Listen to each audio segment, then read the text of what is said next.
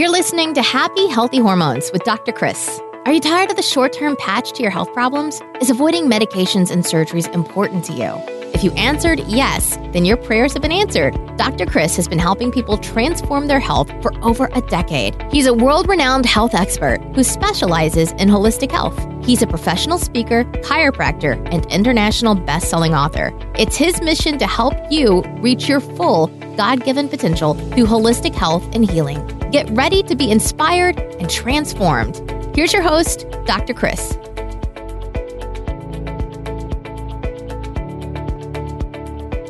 Today's guest is Dr. Robert Silverman. He is a doctor of chiropractic, clinical nutritionist, national and international speaker. He's the author of Amazon's number one bestseller, Inside Out Health, and founder and CEO of Westchester Integrative Health Center.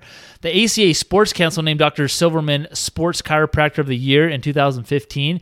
He is on the advisory board of Functional Medicine University and a diplomat with the American Clinical Board of Nutrition and a diplomat with the Chiropractic Board of Clinical Nutrition. And Dr. Silverman is a seasoned health and wellness expert. In fact, he has so many other certifications, I didn't even have time to list them all out. And today, we're going to be talking to Dr. Rob about brain health. Specifically, he is an expert in this field. He has helped people with concussions and other brain health issues. So let's hear from Dr. Rob. Well, everyone, and welcome. We've got Dr. Rob Silverman here with us today. So he is just the man. He has so many credentials behind his name. I think they ran out of letters in the alphabet to be able to give him more recommendation, more credentials behind his name. So he's a, a genius guy. We had the pr- privilege of being able to have him on today. So, uh, Dr. Rob, man, thanks for being on the show today. Oh, thanks for having me, Dr. Chris. I really appreciate it. I'm excited. No, absolutely. You know, I want our viewers to get a good understanding about your story and how your life brought you to where you are now in helping so many people in a really integrative approach. So share that story with us, please. You know, it's real funny. I became a chiropractor because I have a um, physical ailment. I have what we call congenital torticollis.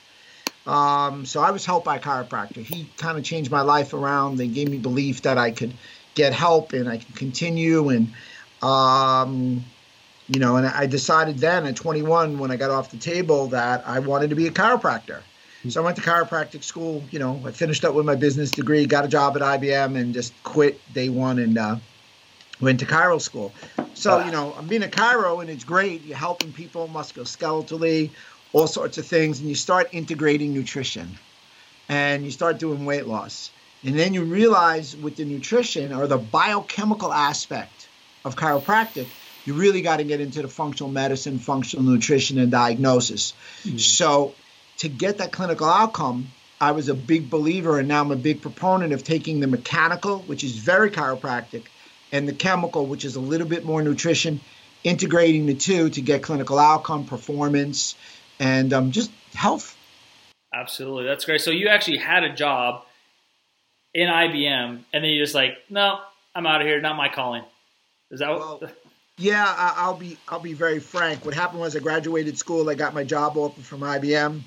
I knew in my last year I wanted to be a chiropractor. Got a lot of kickback from my parents. Got the job in the morning. Said, you know what, I'll give it a shot. And all I did and all I saw was people who were talking about when they were retiring. And I was like, my God, I'm not going to retire. There's no retiring when you have a mission. There's retiring yeah. when you have a vocation. And then when they started to show me the watch that they got, to this day, and you can see it, I don't wear a watch because I know what time it is and I don't want to know when I'm going to retire because I'm not done.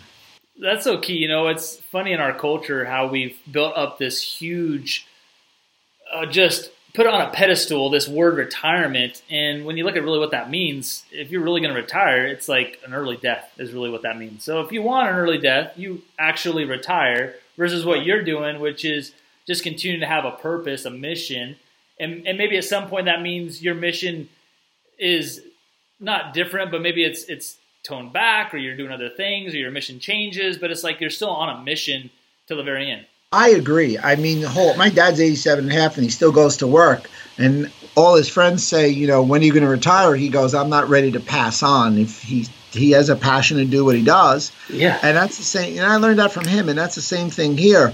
It, you know, um, money's a side effect of helping people. Mm-hmm. So sometimes you don't get side effects, and that's okay. It's all about the mission. And you know what? I was helped, and uh, you you just hope that um, the people that you help, they're your opus, if you will. Absolutely. That's great. Well, and, and I really, one of the reasons I brought you on here too, because you're such a, a wealth of knowledge, but especially when it comes to concussions. I actually heard you talk at a seminar. It was probably about six months ago.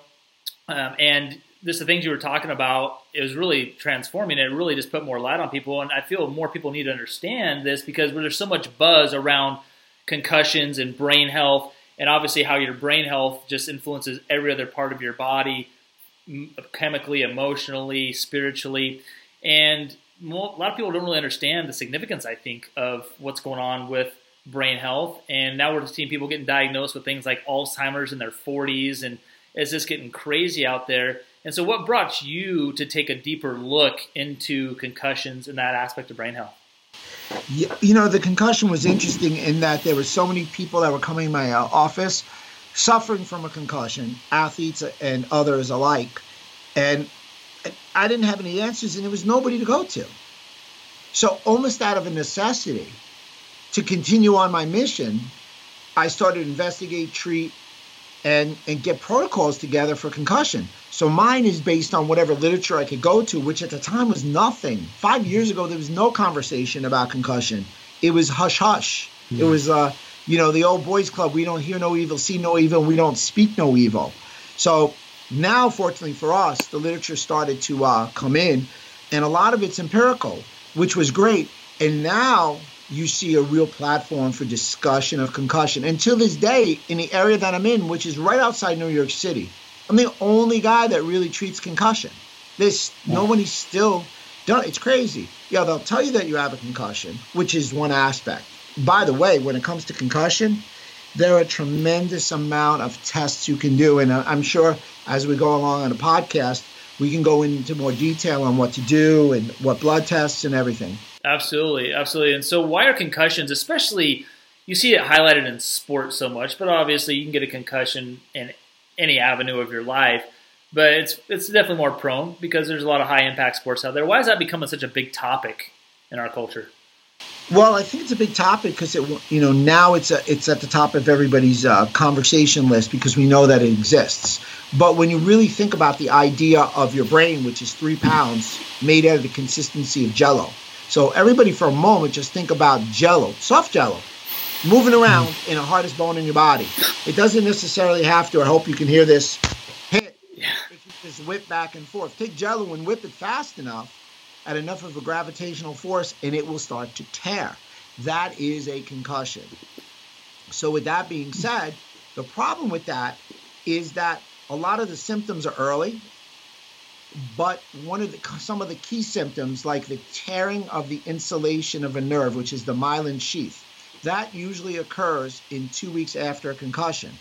Whereas mm. most people's symptomology or testing symptomology allows them to go back to their sport in a week. So now you've got this unfortunate panacea of someone going back with an acute concussion, but the symptomology isn't showing. And a week later, that myelin sheath opens up, and it takes two to four, two to two weeks to two months to get that myelin sheath to heal. So, without question, everybody's at the opportunity to have a second concussion and so forth. In addition, our particular population is more susceptible to concussion because of the current, what I'll say, health place.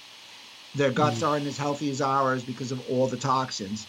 Their livers aren't as healthy, again, because of all the toxins, the increase in gluten, the increase in sugar consumption, etc. So once you get a concussion, you're more susceptible to another concussion. And mm finally, the last thing is so many more women are playing sports through Title IX. What's happened is women are actually a hotbed for concussion. They're twice as accessible to get a concussion and they take twice as long.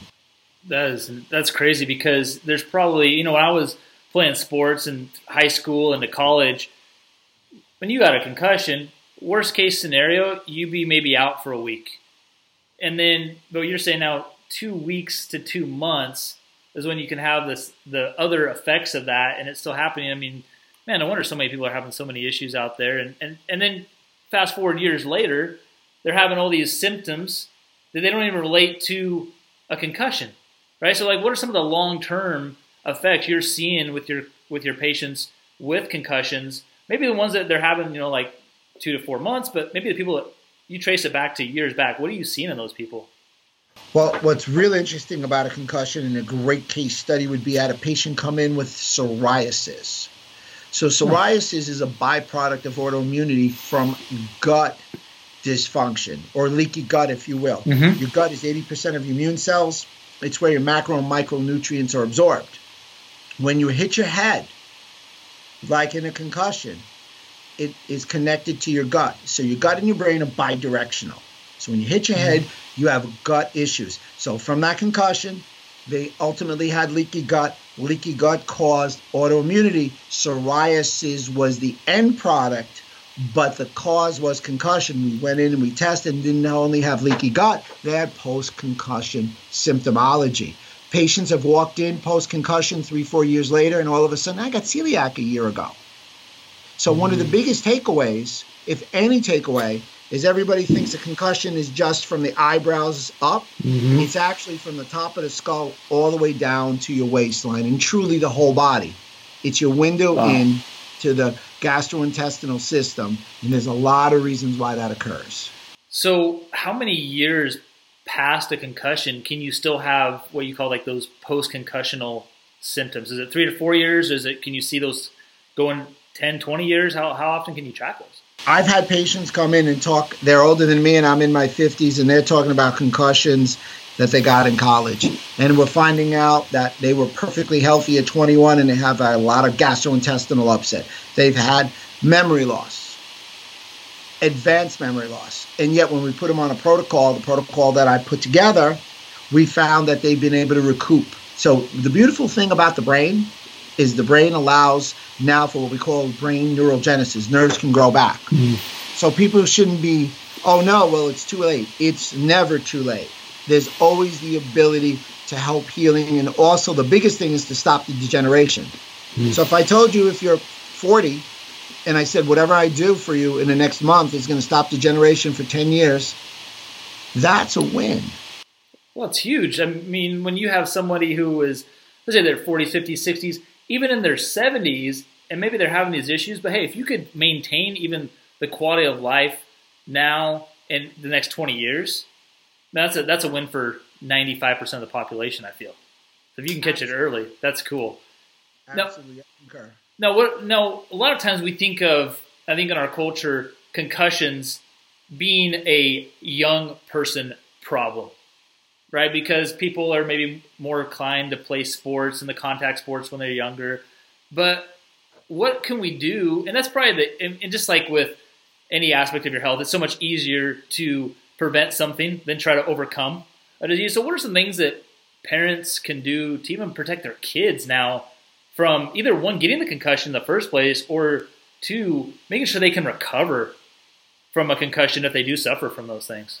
Well, my suggestion, and this is based on data, uh, based in uh, uh, JAMA and articles of that, they've said if you want to embark on football, do not start tackling until after 12.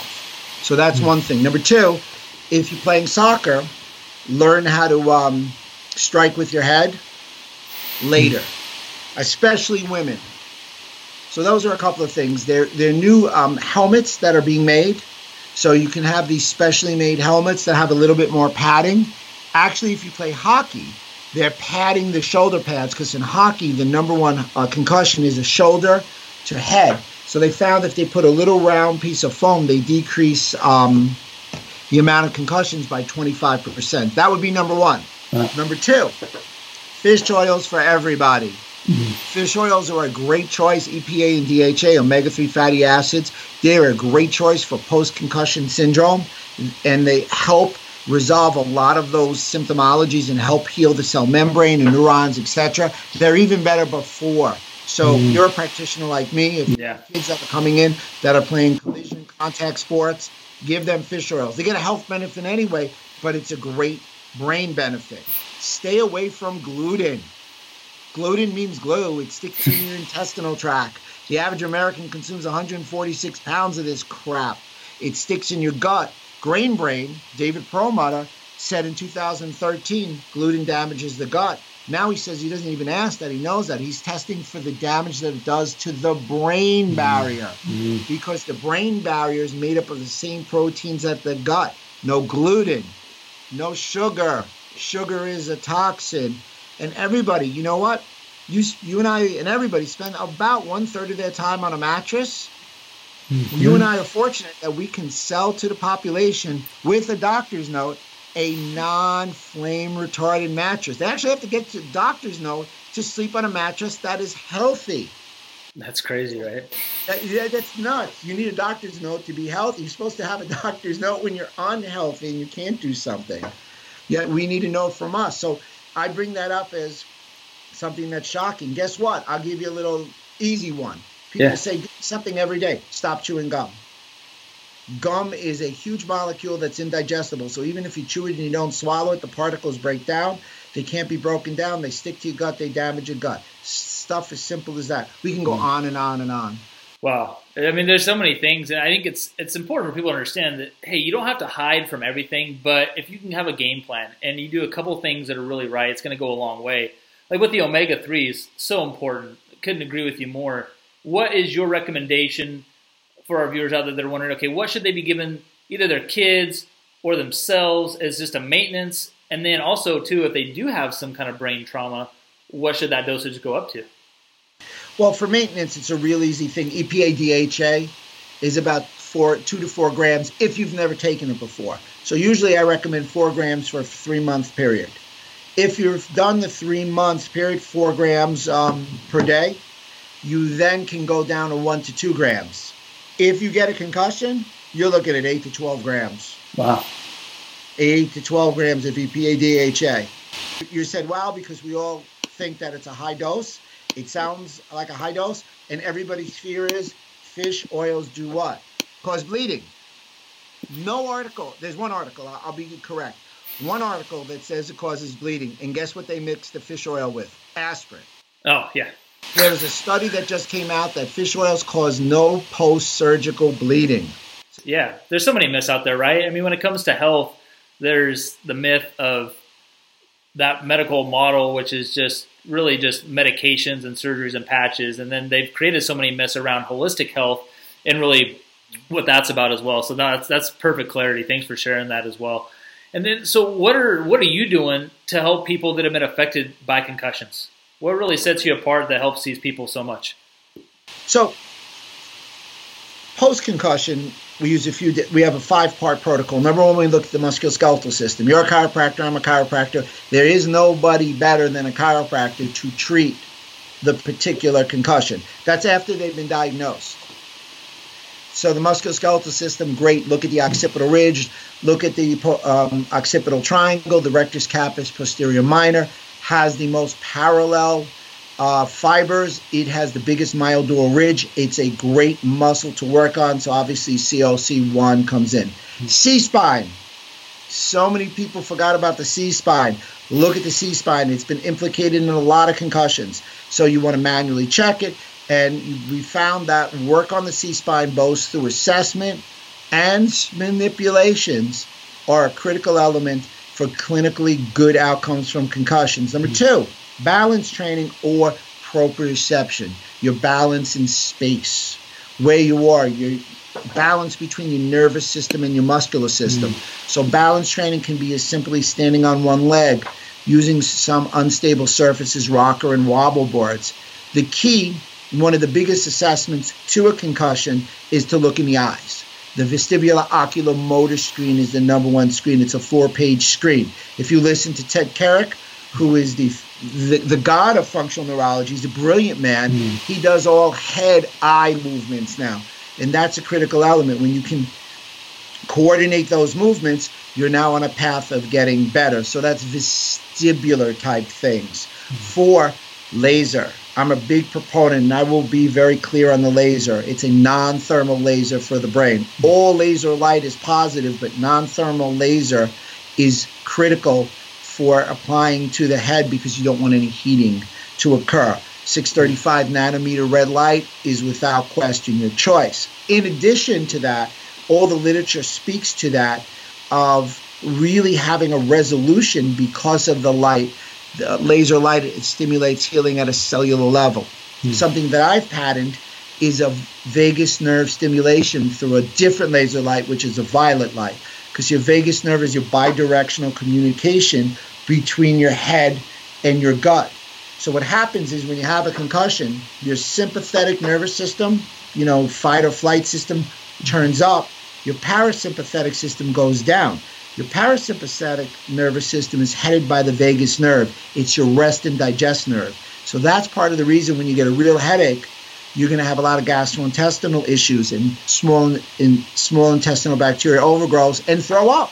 Mm. How many people said, "You know, I throw up because their yeah. vagus nerve goes down." So we do with that a vagus nerve stimulation and then a very complete up to 15 different nutrients for concussion and in different stages acute, chronic, subacute, prevention, wellness, and the like.